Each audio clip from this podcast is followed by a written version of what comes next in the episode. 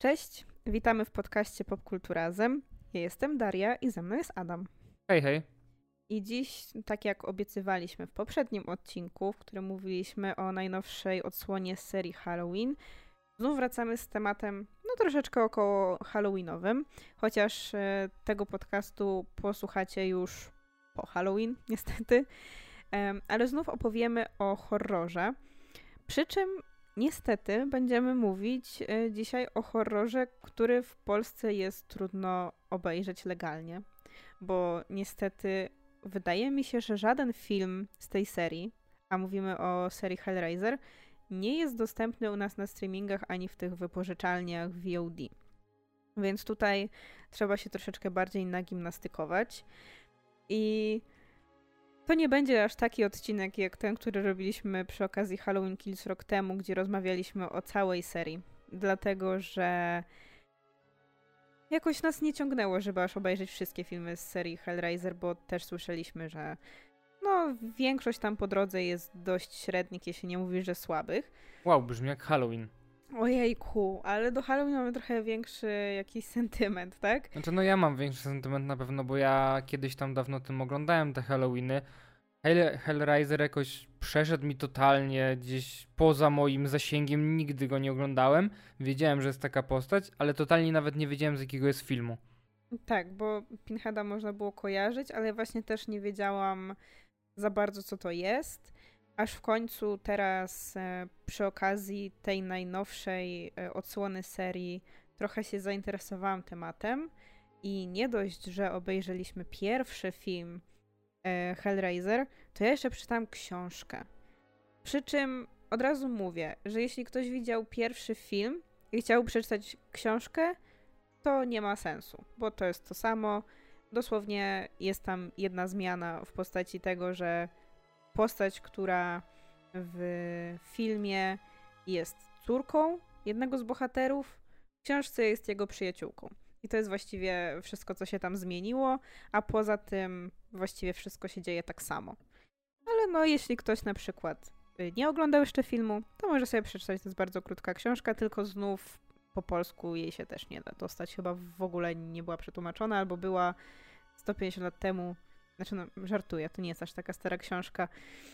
Yy, reżyser pierwszego filmu jest też autorem książki, więc nie jest aż taka stara. No, ale ma już swoje lata i w ostatnich latach na pewno w Polsce nie wyszła. No, więc y, będzie to taki y, mini porównanie tego, jak nam się podobał pierwszy Hellraiser z 70 któregoś roku chyba, 78, nie wiem. 87. No to byłam blisko. E, tak, więc ten pierwszy Hellraiser z 87 e, w reżyserii właśnie autora książki e, The Hellbound Heart, bo ona się nie nazywa Hellraiser. E, I jak to wypada w porównaniu z tą najnowszą częścią, która wyszła jakoś z miesiąc temu.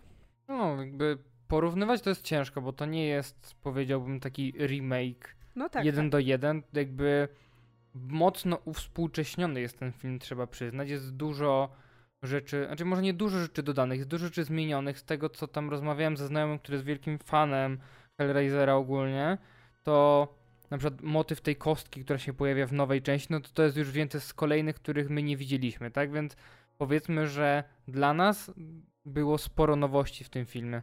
Tak, bo w pierwszej części jakby całe działanie kostki, która jest tutaj kluczowa, e, było bardzo proste. Natomiast przez te lata w tych kolejnych częściach dobudowano więcej lore i tam powstały jakieś różne konfiguracje i tak dalej. I to są rzeczy, które już się pojawiają w tym najnowszym filmie. Jeszcze ten najnowszy film dodaje element jakiegoś tam noża, który w tym się pojawia, bo chyba tego nie było wcześniej. I moim zdaniem to jest w ogóle niepotrzebne, jakby porównując do tego, jak było to w pierwszej części, bo trochę jakby zmienia e, zupełnie taki trochę wydźwięk działania tej kostki. Ale okej, okay. jakby trudno jest mi oceniać właśnie to przez pryzmat lore, bo to też było coś, co się budowało przez lata. No i na pewno nie można mówić o tym jako o reboocie, dlatego że dostajemy tutaj też zupełnie inne postaci. Ten e, film najnowszy nie próbuje w żaden sposób e, odtwarzać tego, co się wydarzyło w pierwszym filmie, zupełnie inna historia. E, jest zdecydowanie bardziej współczesna. No i jedyne postaci, które się tutaj pojawiają, które były w pierwszym filmie, to są ci cenobici. I tam właściwie no, dostajemy prawie wszystkich tych samych. Tam się zmienia wygląd chyba dwóch, o ile dobrze pamiętam. No możliwe, no to jest właśnie plus tych remake'ów bym powiedział. Ja, bar- ja ogólnie lubię te remake'i oglądać, lubię, że wychodzą, nie ze względu często na to, one nawet nie muszą być dobre jakościowo, po prostu jakoś popychają mnie do tego, żeby zapoznać się z oryginałem. Mhm. No I... tak, bo właśnie wcześniej nie miałam jakoś takiego impulsu, żeby w ogóle się tym zainteresować. Jak usłyszałam, że o, wychodzi e, nowy film w tej serii, to stwierdziłam, że o, w sumie może warto się zainteresować.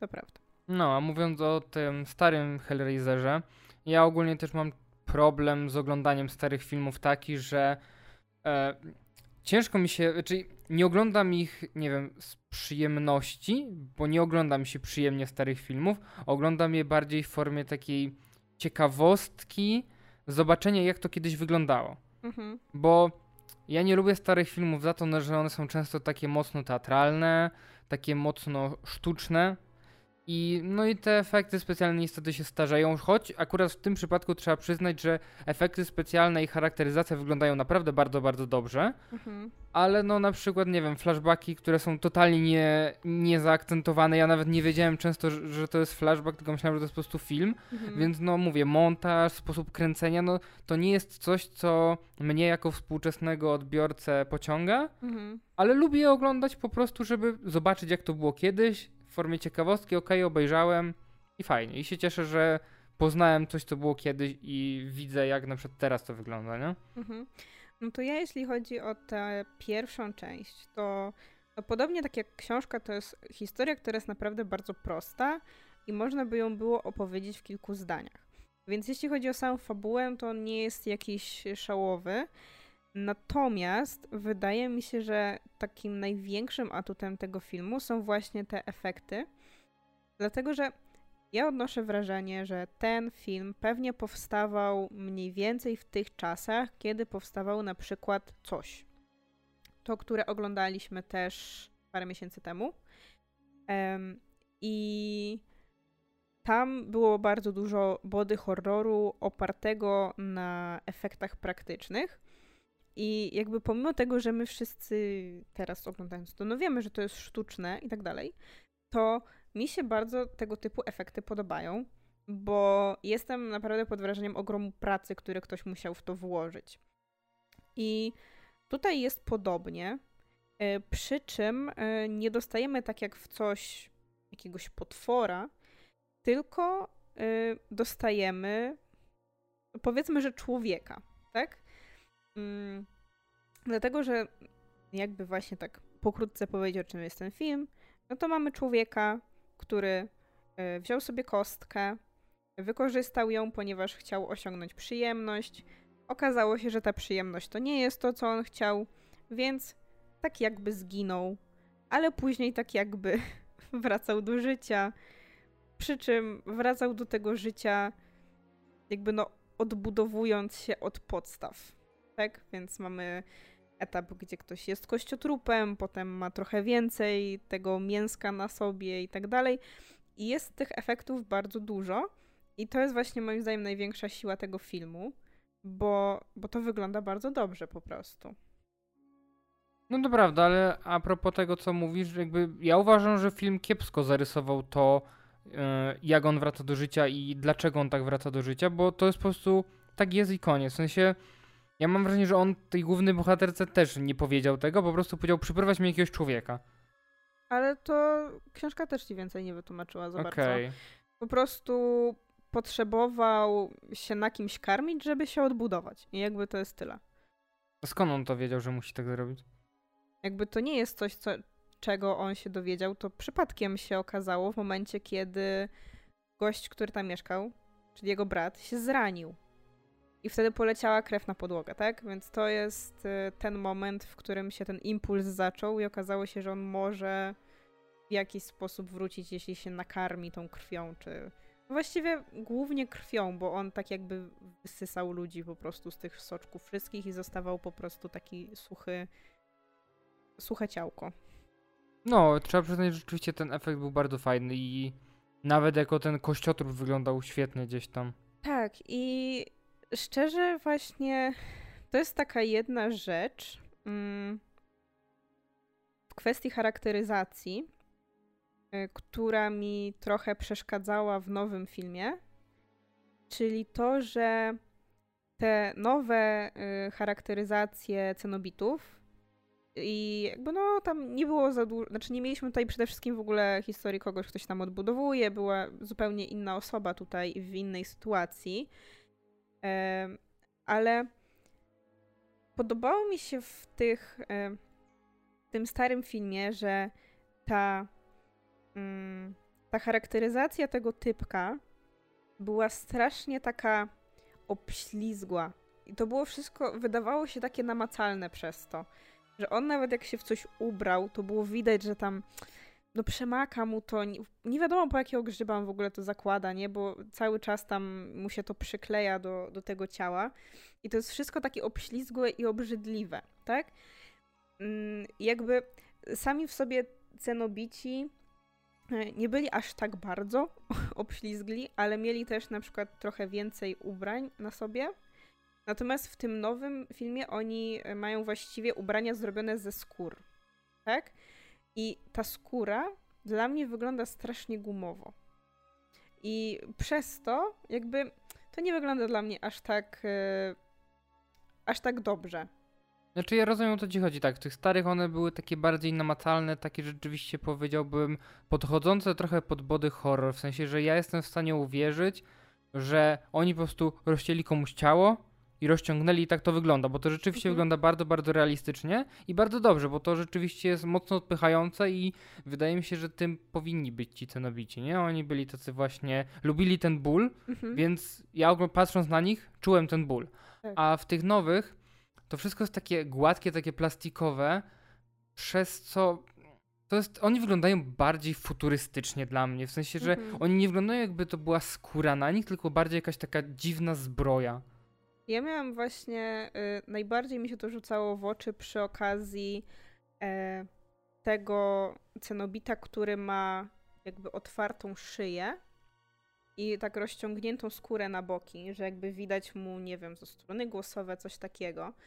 I ta postać właśnie moim zdaniem zdecydowanie lepiej wyglądała w tym starym filmie. Właśnie przez to, że nawet to, co było tutaj tak otwarte, wydawało się cały czas takie mokre że jakby widziałam, że tam jest jakieś, jakieś mięso, coś takiego.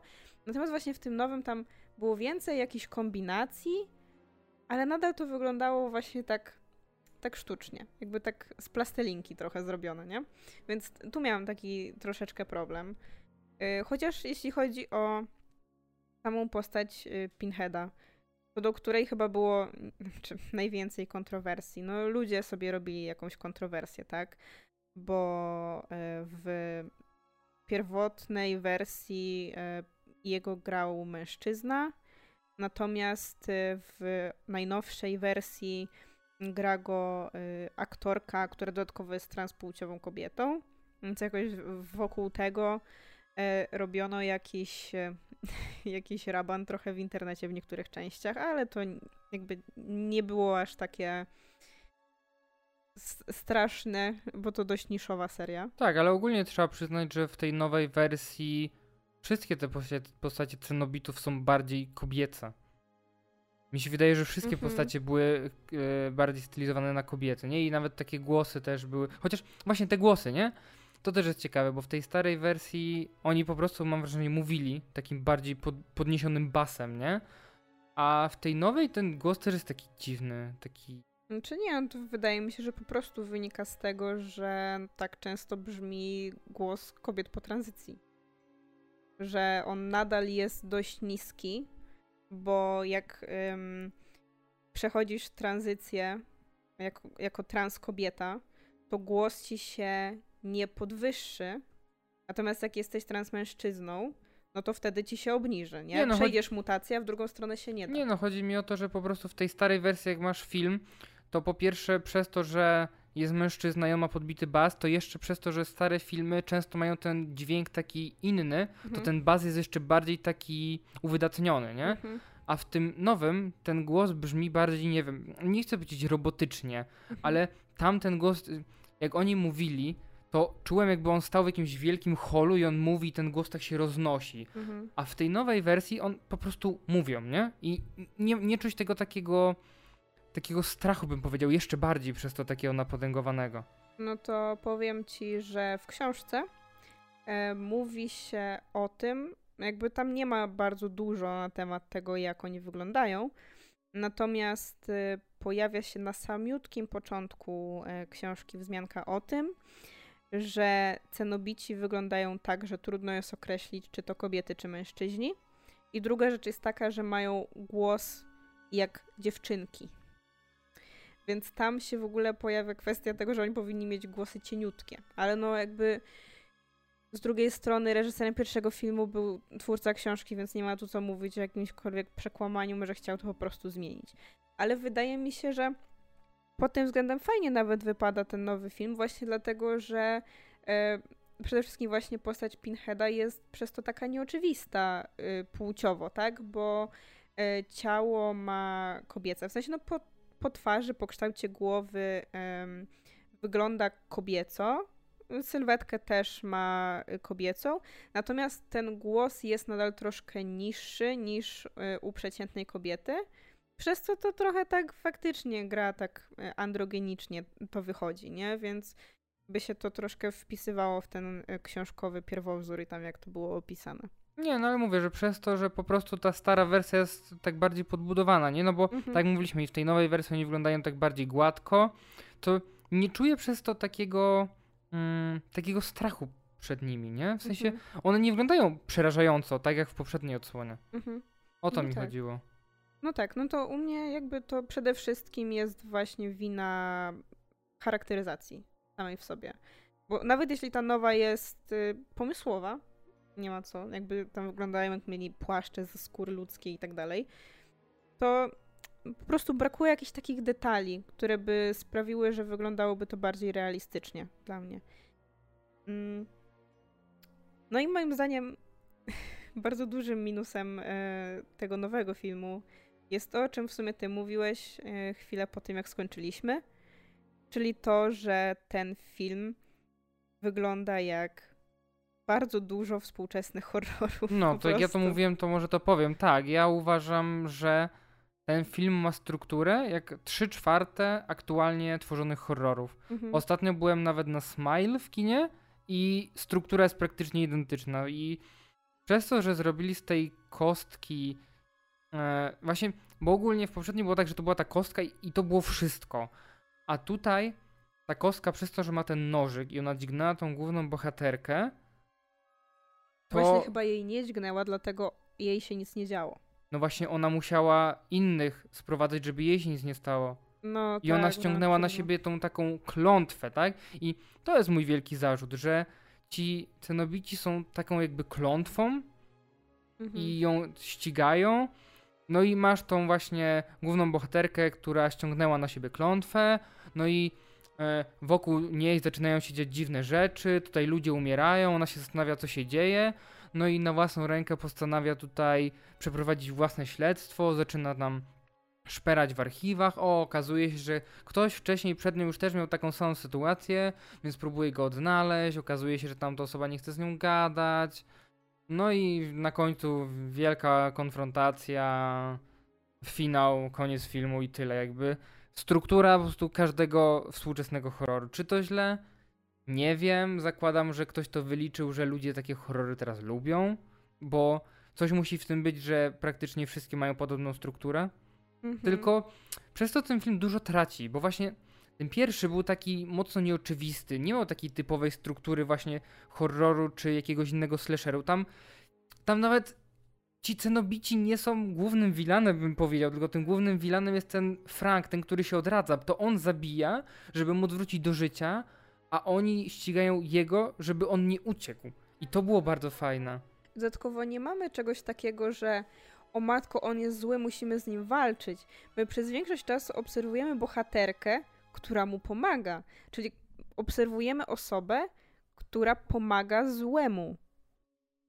Który też nie do końca jest, powiedzmy, zły, no bo on próbuje się wydostać od nich, więc on jest kreowany na tego dobrego, który robi Chociaż... złe rzeczy, żeby uciec z tego piekła, powiedzmy, tak?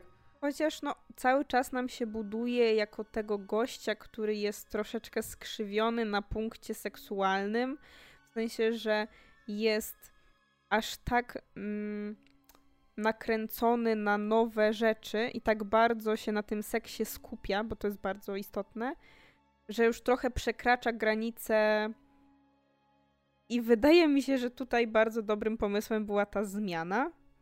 Yy, właśnie charakteru tej postaci, yy, tej dziewczyny, yy, której Christy. Yy, dlatego, że w pierwszym filmie, czy w książce ona jest przyjaciółką yy, tego gościa, który mieszka w tym domu, czyli brata Franka.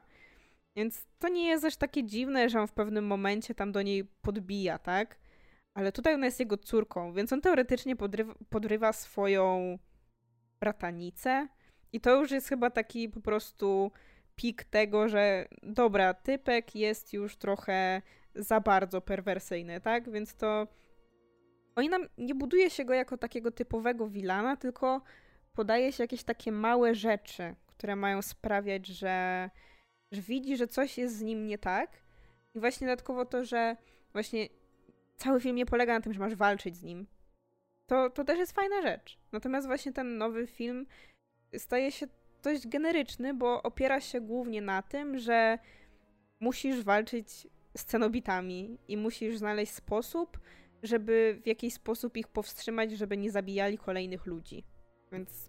No i na końcu jest wielki promień w niebo, czy promień z nieba właściwie, no, no, ten... ten taki lewiatan. motyw typowy z superhero, który jest tak oklepany i ja nie wiem, jak zobaczyłem ten promień w niebo, czy tam z nieba, to miałem takie o matko, co tu jeszcze będzie takiego?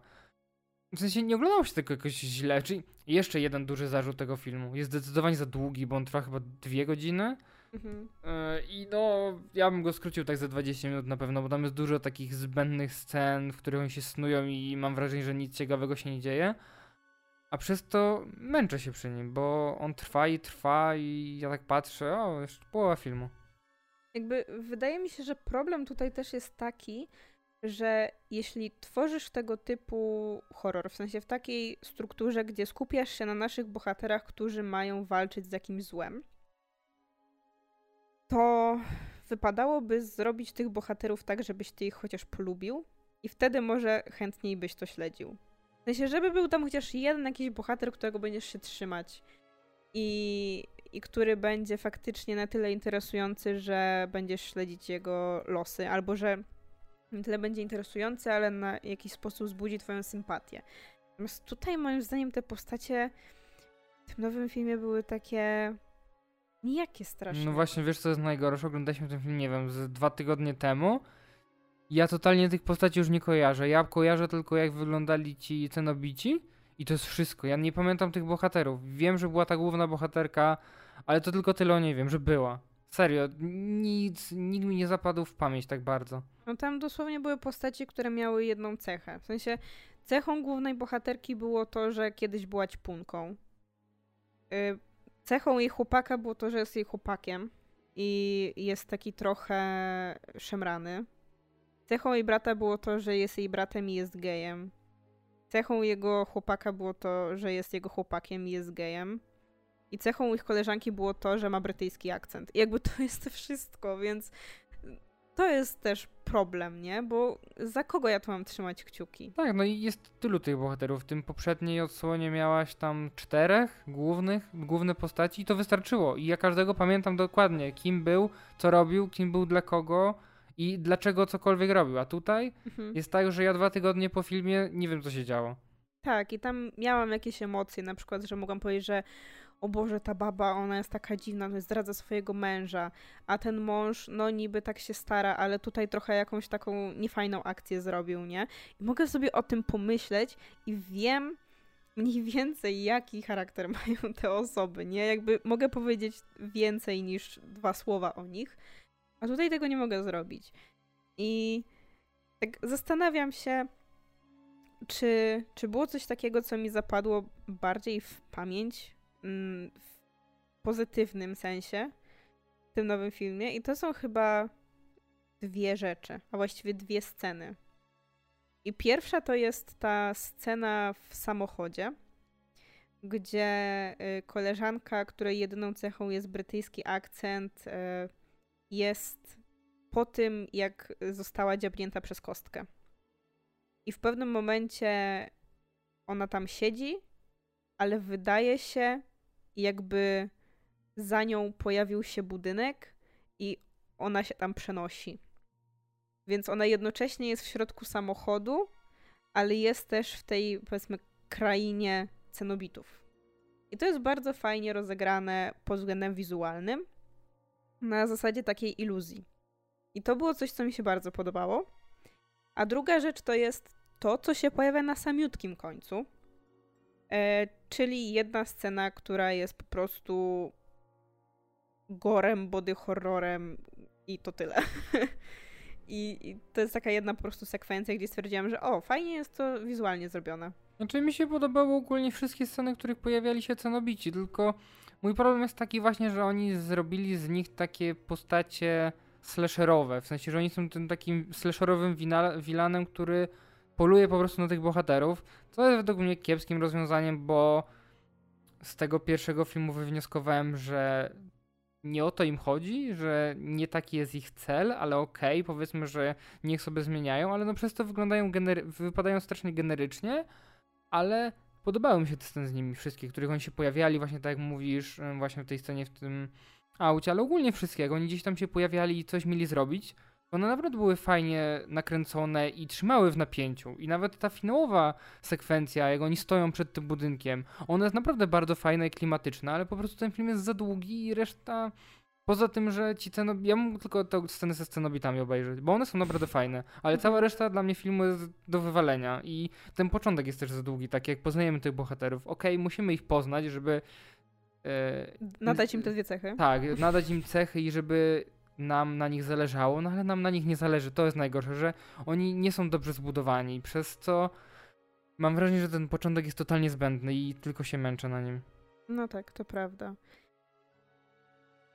Nie wiem, czy mam jeszcze coś do dodania, tak naprawdę. Eee... Ja też nie, ale w sensie powiem tak. Stary film jest fajny, ale trzeba po prostu się przemóc, tak na przykład jak ja, i jeżeli lubicie sobie obejrzeć stary film raz na jakiś czas, to naprawdę warto, bo on jest mimo tylu lat y, efekty specjalne i charakteryzacja naprawdę wypadają bardzo, bardzo dobrze i no mówię, nakręcone jest tak sobie, w sensie no tak się już krę nie kręci filmów i można zrozumieć dlaczego tak już się nie kręci filmów, tak? Mhm. E, e nowy film jest ok, w sensie wydaje mi się, że większości ludzi może się spodobać, no bo to jest taki, powiedziałbym, bardzo bezpieczny film, w sensie, że to jest plus i minus jego, bo, bo on jest bezpieczny, ale przez to, że jest bezpieczny, to jest generyczny. A stary film mam wrażenie, że eksperymentował z trochę ze strukturą, przez to jakoś tak zapada w pamięć. Mhm. Gdyby spróbowano, może, jeżeli będą chcieli zrobić sequel tego, jeżeli będą chcieli, to może pozwolą reżyserowi czy tam scenarzystom trochę zaszaleć, ale no wydaje mi się, że największym problemem tego najnowszego jest to, że nie próbował zrobić czegoś innego, przełamać tego schematu, tylko znowu dostajemy podobną rzecz do miliona horrorów, które znamy. Ale właśnie ym, teraz już taka dygresja. Yy, nie na temat samego filmu, ale na temat horrorów. Bo tak jak my sobie właśnie teraz rozmawiamy, że te bardzo dużo nowych horrorów, jakby nie licząc tych yy, post-horrorów, czy jak to tam w stylu, nie wiem, It Follows, czy coś w ten deseń, czy Midsommar na przykład, e, one mają w dużej mierze często tę taką e, wypracowaną strukturę i są do siebie bardzo podobne. I właśnie z jednej strony mogłoby to wskazywać na to, że dla ludzi to jest coś atrakcyjnego i że faktycznie współczesny widz bardzo lubi tego typu horrory. Ale z drugiej strony horrory są też jakby powstaje ich co roku mnóstwo i większość nie dość, że przychodzi bez echa, to jeszcze dostaje dość słabe oceny. Więc to mnie właśnie zastanawia. Jakby z jednej strony rozumiem, dlaczego powstaje dużo horrorów, dlatego że one są tanie. w dużej mierze. I to są też takie filmy, na które pójdzie grupka znajomych, posiedzą se i potem wrócą do domu i potem dadzą na Filmwebie 1 na 10, bo powiedzą, że się nie bałem. Bo nadal jest jakieś takie ogromne przeświadczenie, że horror jest dobry, jak się bałem. Yy, I jak, nie wiem, krzyknąłem dwa razy. Więc zastanawia mnie bardzo, jak, jak opłaca się tym twórcom. Ale to jest dokładnie tak jak mówisz, tak im się opłaca. W sensie, że te horror, horrory są tanie, ludzie chodzą często w grupkach, zabierają znajomych, przez co film generuje pieniądze, a przez to, że był tani, to nie musi pójść na niego jakaś niewiadoma liczba ludzi, tak? Efekty specjalne są zazwyczaj tanie, bo często to nie musi być to nie musi być nawet coś, co wygenerujesz komputerowo. To może być, nie wiem, człowiek przebrany za, za jakiegoś mordercę, tak? Mhm. E, no nie musi to być nawet CGI tam za dużo, więc te horrory są tanie, chodzi na nie grupki ludzi, którzy nawet jak wyjdą i powiedzą, że słaby film, no to na następny seans może nie pójdą, ale może z tych ktoś znajomych pójdzie, bo im się spodobało, albo pójdzie inna grupka ludzi i tyle. No horrory to jest bardzo duża nisza. Jest sporo kanałów, którzy opierają się tylko na horrorach.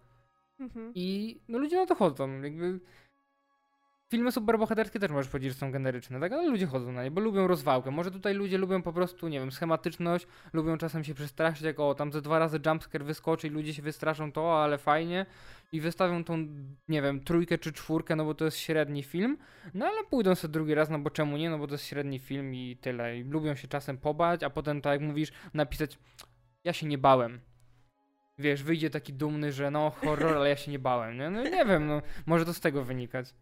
Ej, powiem ci tak, ja, ja, powiem to po sobie. Ja raz na jakiś czas lubię sobie wybrać jakiś horror w kinie tak losowo, tak na przykład poszedłem na Smile ostatnio, który mi się nawet podobało, ale właśnie lubię sobie wybrać na jakiś taki, raz na jakiś czas, bo wiem, że się zawiodę, zazwyczaj się zawodzę, ale mam taki pójdę, no okej, okay, znowu to samo, jakby... Ale to jest też tak, że ty trochę, mm, jakby masz inną sytuację, masz Unlimited na przykład, nie? Ale odnoszę wrażenie, że horrory to są też takie często filmy, na które idzie taki niedzielny widz, nie? Że u nas w Polsce powiedzmy, że niedzielny widz y, pójdzie, w sensie jak masz niedzielnego widza, który jest powiedzmy, nie wiem, 40+, plus, to on pójdzie na kolejną komedię romantyczną z Karolakiem y, i z białym plakatem, natomiast jak masz y, niedzielnego widza 20+, plus, czy tam 18+, plus, to on pójdzie na horror. I zastanawia mnie, jak to jest, że ci ludzie na przykład chodzą na te filmy i na przykład one im się nie podobają, potem idą i piszą 1 na 10 nie bałem się, a potem i tak pójdą znowu i wydają na to kasę tak normalnie. No wiem, no ale ja też tak chodzę raz na jakiś czas na nie, żeby przekonać się, czy coś się zmieniło. No nic się nie zmieniło i, i przekonałem się i tyle. No raz, raz na jakiś czas pójdę i może, wiesz, jest tak kilkanaście, kilkadziesiąt tych grupek, które raz na jakiś czas pójdą, bo też nie muszą na każdy, bo tak jak mówisz, tych horrorów powstaje tyle, one są tanie, więc nie musi każdy chodzić na każdy horror, nie? Hmm. Też, no, też e, jakby nauczeni doświadczeniem możemy też wiedzieć, że horrory są idealnym miejscem dla jakichś, nie wiem, ludzi, którzy się nie potrafią zachowywać w ogóle. I ja słyszałam z historii znajomych, którzy kiedyś potrafi, kiedyś zdecydowali się wybrać na maraton horrorów, że to jest największa po prostu patolak w kinie, jaka się dzieje. No to jest ciekawe, bo ja raz byłem z naszym znajomym na maratonie horrorów i było ok, w sensie nie było żadnych jazd dziwnych, więc nie wiem czemu, może po prostu trafiliśmy na jakiś dziwny okres, że albo po prostu dobrych ludzi, którzy się bawili. Mm. Chociaż no tam to... był tylko jeden dobry horror, to było straszne. I to trzeci. No, nie, to no, ja byłam tylko na maratonie IT, ale no to dość specyficzny. To nie jest taki typowy maraton horroru, gdzie masz jakieś cztery losowe filmy pomieszane, więc to trochę inna sprawa, bo to byli po prostu pewnie ludzie, którzy chcieli obejrzeć przy okazji premierę drugiej części i na przykład powtórzyć sobie pierwszą, tak jak my mieliśmy. Jest to trochę inna sytuacja. No i It też nie wydaje się takim filmem na popijawę w kinie. nie wiem, nie wiem czemu. Nie wiem, jakikolwiek film nadaje się na popijawę w kinie, to jest No teoretycznie żaden się nie powinien nadawać, bo nie można tak robić, nie? Ale to nie zmienia faktu, że ludzie tak robią. No, to tyle. No. Dajcie znać, czy widzieli, chociaż dajcie znać, czy widzieliście jakikolwiek. No, ciężko jest obejrzeć, tak? Mam nadzieję, że to się zmieni, no bo teoretycznie, skoro to jest produkcja Hulu, to fajnie jakby wylądowała w Polsce na przykład na Star, bo mogłaby. No to znaczy na Disney Plus u nas, bo no tak, Star ale... u nas jest y, ja z jednorodną częścią Disney Plus. No tak, ale chodzi mi o to, że w tej sekcji Star, tak? No bo tak. wydaje mi się, że pasowałaby tam dobrze, tym bardziej, że na przykład Prey tam był. Teraz ostatnio wyszedł e, też nowy film Barbarzyńcy, no właśnie, no właśnie, więc wydaje mi się, że na spokojnie mogliby tam to wrzucić, więc ciekawe czemu tak jest, no ale może się kiedyś doczekamy. Jeżeli widzieliście, to możecie dać znać w komentarzach, chętnie poczytamy. Albo jeśli widzieliście więcej filmów z tej serii i macie przez to bardziej szeroki pogląd niż my. No, dziękuję Wam za uwagę. Mnie wszędzie w internecie można znaleźć pod nickiem Adaś Alex. Mnie natomiast możecie znaleźć na facebookowym fanpage'u Ocieplenie wizerunku Skandynawii o skandynawskim kinie i na książkowym Instagramie Daria Podłoga OWS. I do usłyszenia. Cześć. Pa, pa.